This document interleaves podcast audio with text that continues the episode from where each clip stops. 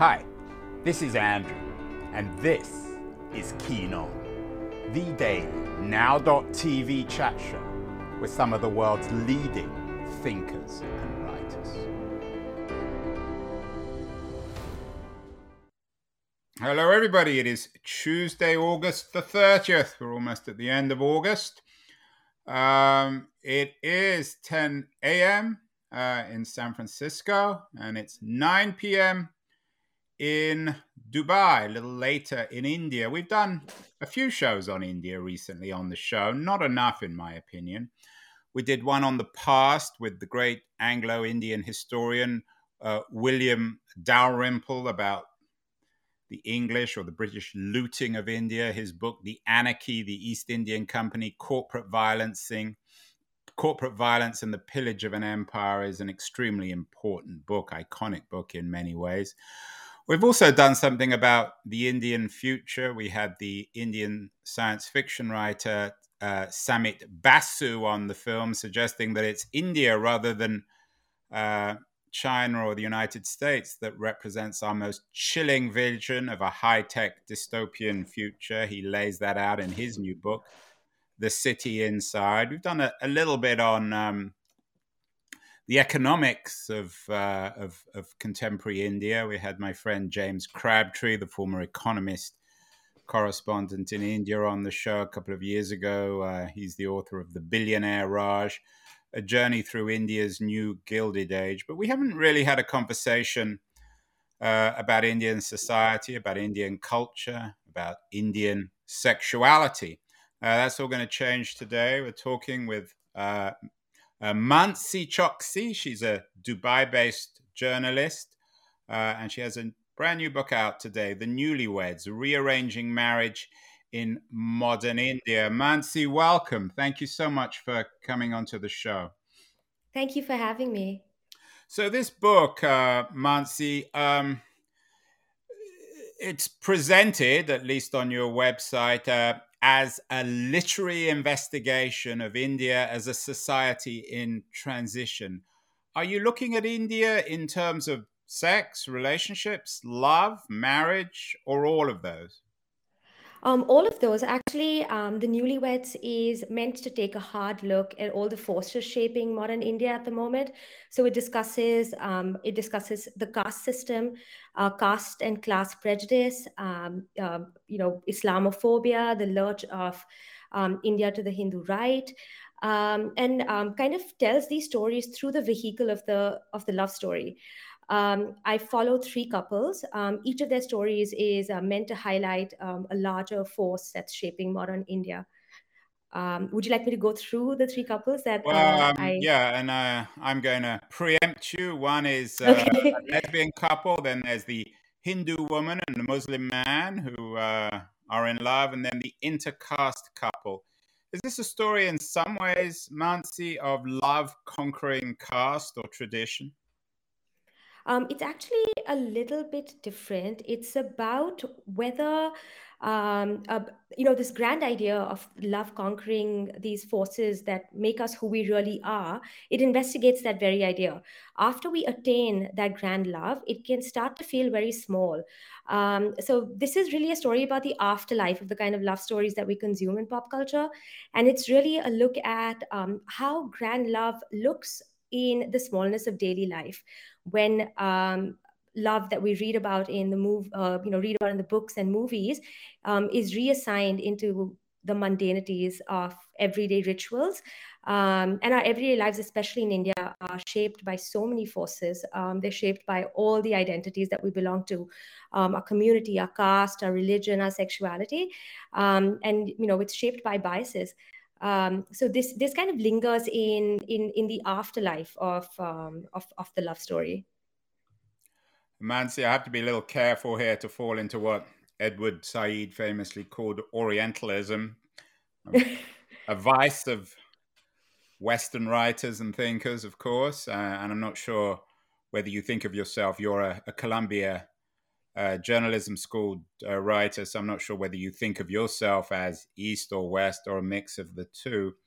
But I wonder, uh, uh and please uh, tell me if this is a really dumb question. Most of my questions are reasonably dumb, but is there a particular place for love in India which you might not find in other societies? From my experience, from my understanding of Bollywood, it seems as if the idea, the uh, the ideal, perhaps almost a platonic ideal of love, is more central in Indian culture than it is in other cultures. Is that simply wrong, or is there some truth to that?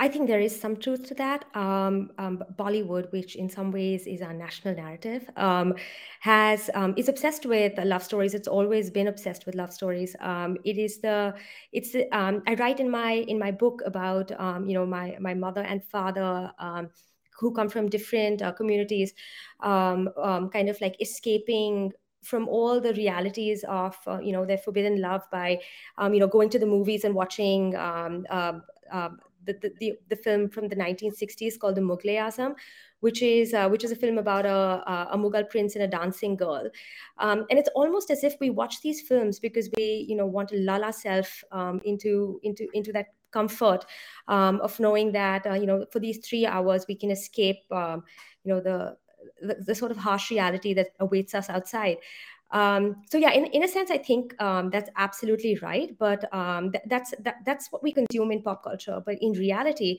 marriage has a much bigger place than love in Indian society. Um, you know, marriage is a central sort of requirement. Um, um, I say in the book that um, you know one of the intended outcomes of growing up um, in Indian society is marriage, um, because marriage is seen as a, um, as a sort of arrangement between not only two people but two families, communities, caste, class, clans um, and so on and so forth. Um, so it's a very sort of um, it carries a lot of weight, um, and and you know now we're at this interesting time where um, you know we have the world's largest um, young population. most of two in three Indians is under the age of thirty five, and and and still you know. A, a, choosing your own partner is is a really fraught decision. Um, it's a fraught decision that can land you in a lot of trouble. It can, um, you know, kind of um, just completely uh, bring ruin to your um, to your life and to your family. Um, so it's a very it's a very a lot is at stake um, to make this choice. Um, so I wanted to when when I was writing this book, I wanted to talk about um, love as an act of rebellion that um, that that which is how a lot of young people uh, see it in India at the moment. Yeah, um, and oh, also, and I should say that I grew up in Mumbai, so I can, I see myself as a completely hundred percent Indian. uh, I grew up, I went to school there, um, and I've just been living away for a couple of years. Mansi, you wrote an interesting piece in the New York Times almost 10 years ago in December 2013 about transgendered communities in uh, New Delhi. Um, do you see it in terms of as you say, youth rebellion in India is sexuality and romance and marriage. Is this the way in which one rebels in many ways, given the complexity also of politics in India? Uh, uh, I want to talk later about Modi and sure. obviously Hindu Muslim relations, but as, as, as, as sex sexual identity, sexual love, sexual feeling, romanticism. Has that become the tableau on which young people are rebelling in India? Yeah, I think it. Um, in some ways, it's always been the one, um, you know, fundamental act of rebellion in Indian society. Um, you know, we have this big sense of filial duty. Most of us are very um, um, sort of duteous and, um, you know, sort of afraid of, you know, upsetting our parents. Um, and this well, is. I, am sorry is, to jump in here, Mansi, but why? What, what is it about Indian parents? Do they are they are they particularly fearsome? Do they are they good at giving young people a sense of moral guilt?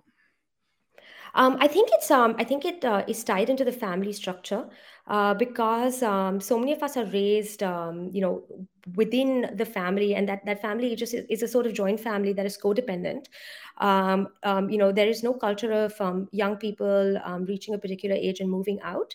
Um, uh, young people are kind of seen as uh, it is their duty in Indian culture to look after parents in their old age. Um, so there is this big sense of duty um, towards our parents, where we're sort of raised um, to um, to to kind of raised in gratitude in a sense. Um, uh, we're expected um, to fulfill our responsibilities of caring for them um, in their old age. I think that's where it comes from. Just the close knit nature of the Indian family structure. Lots of uh, jokes I've heard from Indian friends about Indian mothers. The, is the mother the center, or is the father? Or can you make generalizations about the Indian mother versus the Indian father? Um, I, I know I don't think you can make generalizations, but I think um, in popular culture, um, those generalizations are made all the time.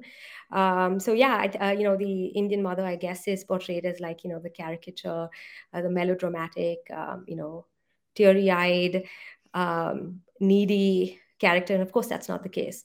Um, in um, in fact, in um, in in the book, um, uh, uh, you know, um, Reshma's mother is quite a central character. She's um, she's one partner of the uh, same-sex couple, and she's she's just really. Um, I, I, was fascinated by her. She is a woman that is um, a, a, a, working pla- a working class woman.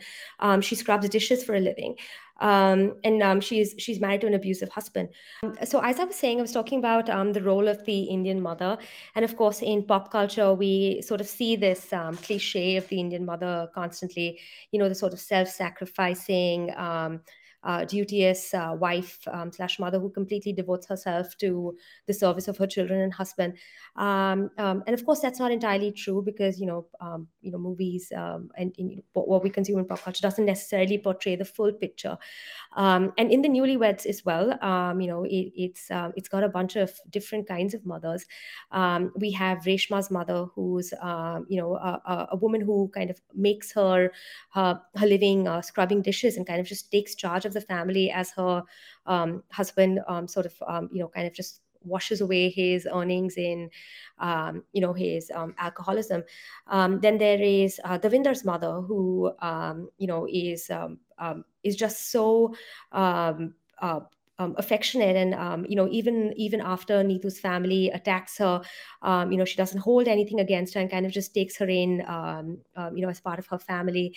Uh, uh, then there is um, uh, Arif's uh, uh, Bua his his aunt that kind of protects uh, both Arif and Monica even though she is you know in physical danger for supporting their relationship.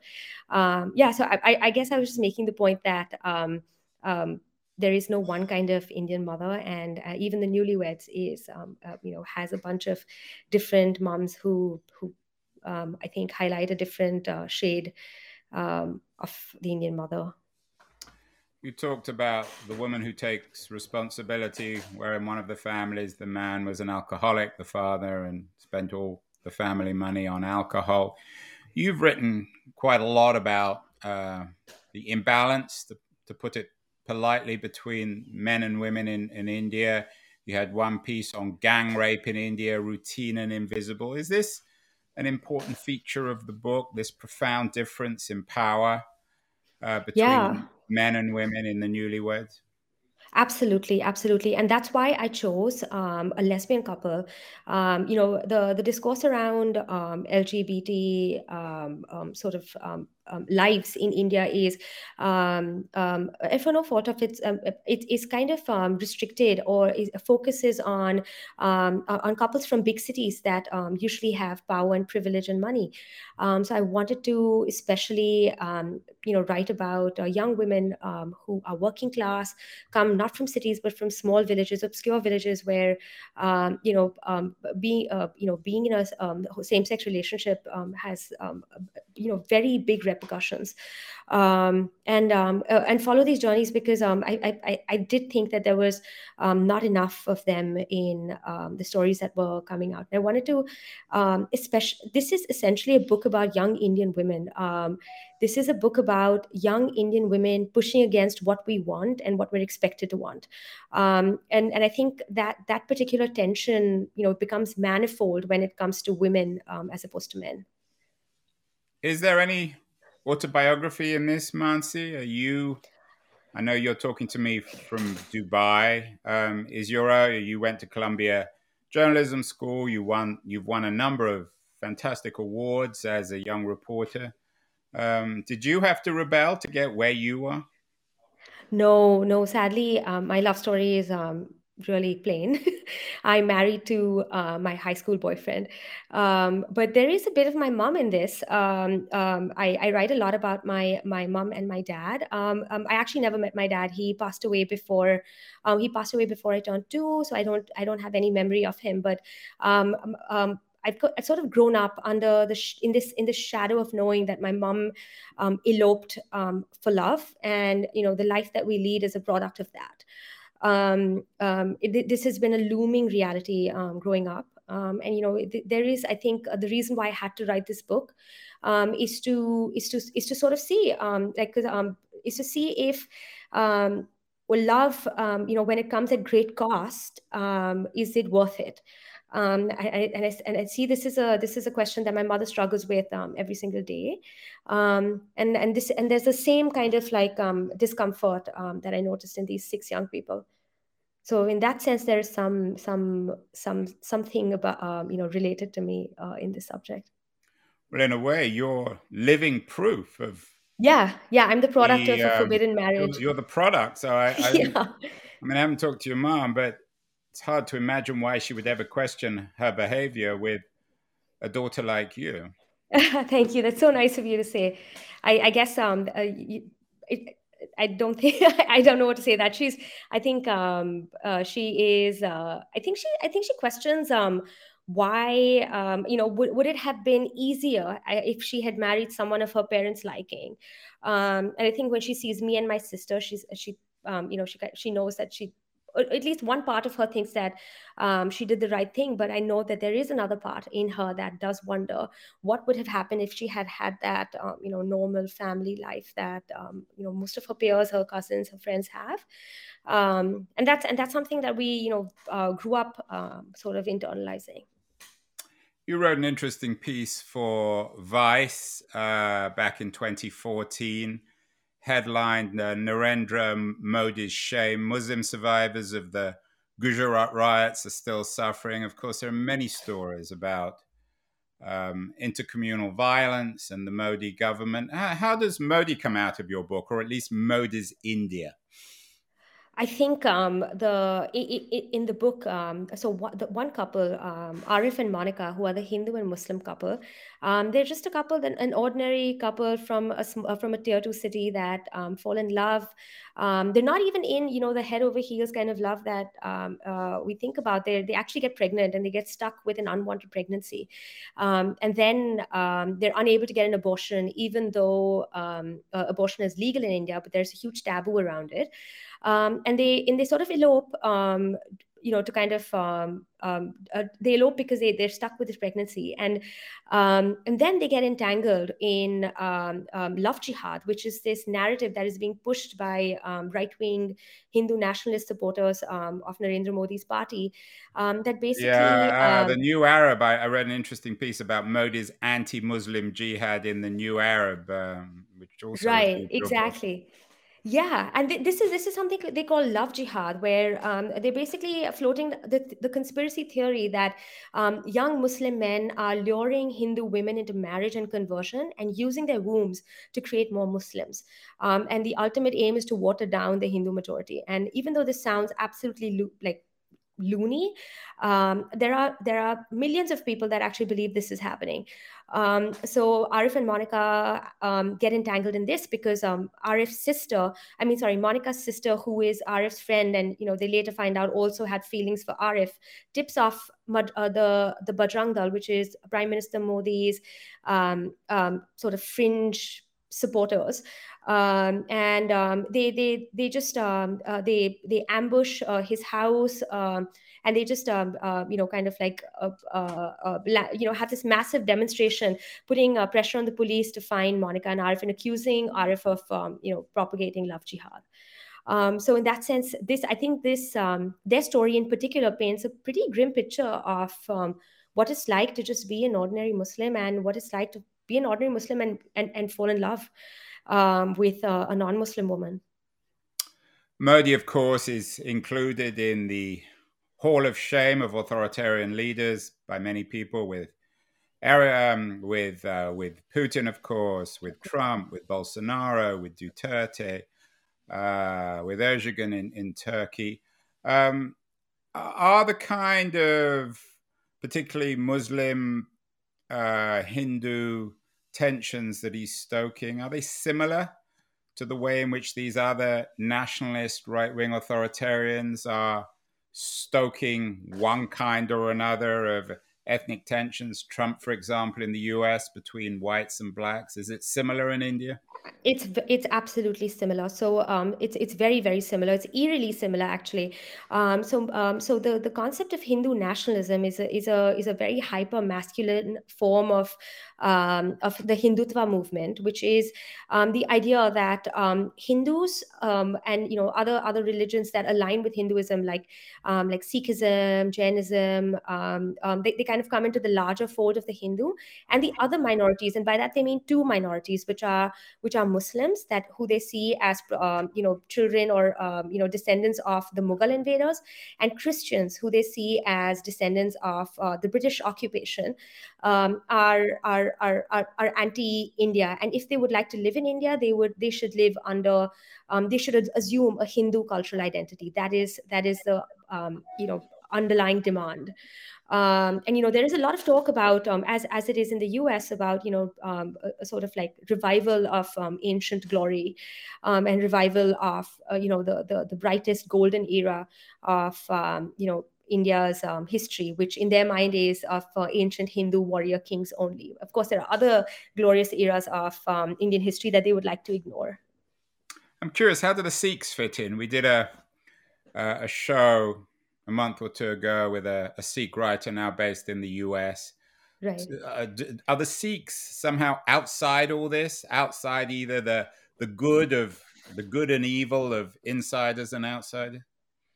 Yeah, I think that in um, I think they're considered part of the Hindu fold. Um, so Sikhs are considered part of. Um, uh, so when the partition happened, uh, when when the British um, occupation was dismantled and they left India in 1947, the two states that were um, partitioned into Pakistan were Punjab, where the Sikhs are in majority, and uh, and Bengal, where the Bengalis are. So um, uh, where Pakistan is now was actually the Greater Punjab region. Part of it was the Greater Punjab region. So it was the Sikhs that were the Hindus, considered the Hindus, and the Muslims that that had to leave for Pakistan. Um, so I think they're they're understood culturally as Hindus. How is being a journalist? You're, a, as I said, a graduate of um, Columbia Journalism School. You're one of, uh, I guess, South South Asia's most distinguished young journalists. There was a piece in The Economist um, yesterday about media freedom in India is under threat again. Lots of stories I've read about intimidation of journalists. How free would someone like yourself be to report on these stories? I assume that the newlyweds will be available in India. Are you going to go to India to talk about it? Yeah, actually, the Newlyweds um, launches in India at the end of the month, and I have to say that I'm a little nervous this time. Um, and this is um, not like what um, this is not how I felt um, a couple of years ago, even as uh, Prime Minister Modi was rising to power. Uh, but in his second term, I'm definitely feeling nervous, especially as I'm seeing, um, you know, so many mainstream newspapers and so many journalists that are, you know, being, um, you know, targeted for um, in various um, sort of um, underhanded ways.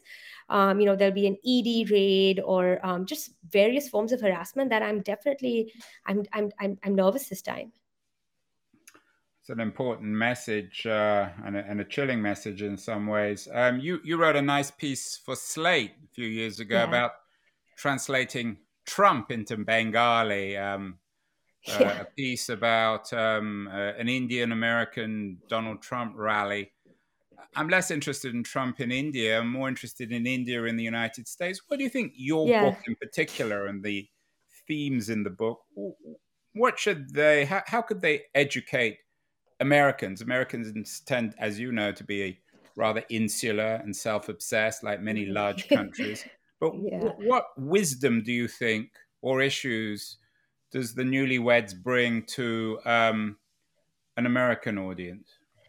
Yeah, I think that um, uh, the, the I, I want people, I want the readers to walk away from the newlyweds with a deeper understanding of the nuances of um, the way, um, you know, the, the stakes that marriage have in Indian society, and also for the diaspora in America.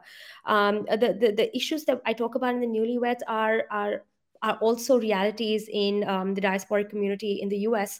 Um, and they're very serious concerns. Um, um, and but, but I also want um, for people to realize that this is not this is a book about uh, young people that are on the margins of Indian society. They are working class. They're from um, uh, you know the farthest, poorest corners of India, um, and their stories seldom make it um, to American readers. Um, so I'm hoping that the American reader sees themselves in their stories uh, mm. a um, and kind of sees that um, you know these themes about you know what is at stake when you um, uh, when you risk so much for love. And once you have that um, once you attain that love does that does that space kind of get filled with a, a longing for acceptance? Um, that is something i think all of us um, in our private lives have experienced or you know are bound to experience at some point. So i want i want readers to see themselves in these young people who they may not ever meet, whose worlds are completely different from theirs, but um, have a very basic, um, you know, um, theme about the human condition in common with them. Yeah, that's uh, important. Just as Mansi, uh, Mansi Choksi and her newlyweds is turning India upside down, rethinking marriage in modern India and love and uh, erotic relationships and even gender. So it's a book that may bring a new perspective for American readers, even if they have no association with India. Congratulations, Mansi, on the book. It's just out in the US, be out later this month in India. What else uh, are you reading these days? What other books? I know you're in Dubai, so yeah, I'm sure you I'm have actually... a very global perspective your, on your library, a very global uh, library. Yeah, I'm actually reading um, The Immortal King Rao that came out a, a few weeks back um, by Vauhini Vara. Um, I'm in the process of that, and I'm also revisiting, um, you know, some of my favorite books. I love, um, of course, Katherine Boo's "Behind a Beautiful Forever." That is uh, mm. something that I find That's myself classic, reading. Every, yeah, I read it every few months just to refresh, um, to get a, um, you know, sort of refresh on how good it is. Um, that's that's one. I also love A Life of Adventure and Delight by Akhil Sharma. It's one of my favorite book of short stories. and what am I reading now? I think, um, yeah, the, these three are what I'm reading parallelly.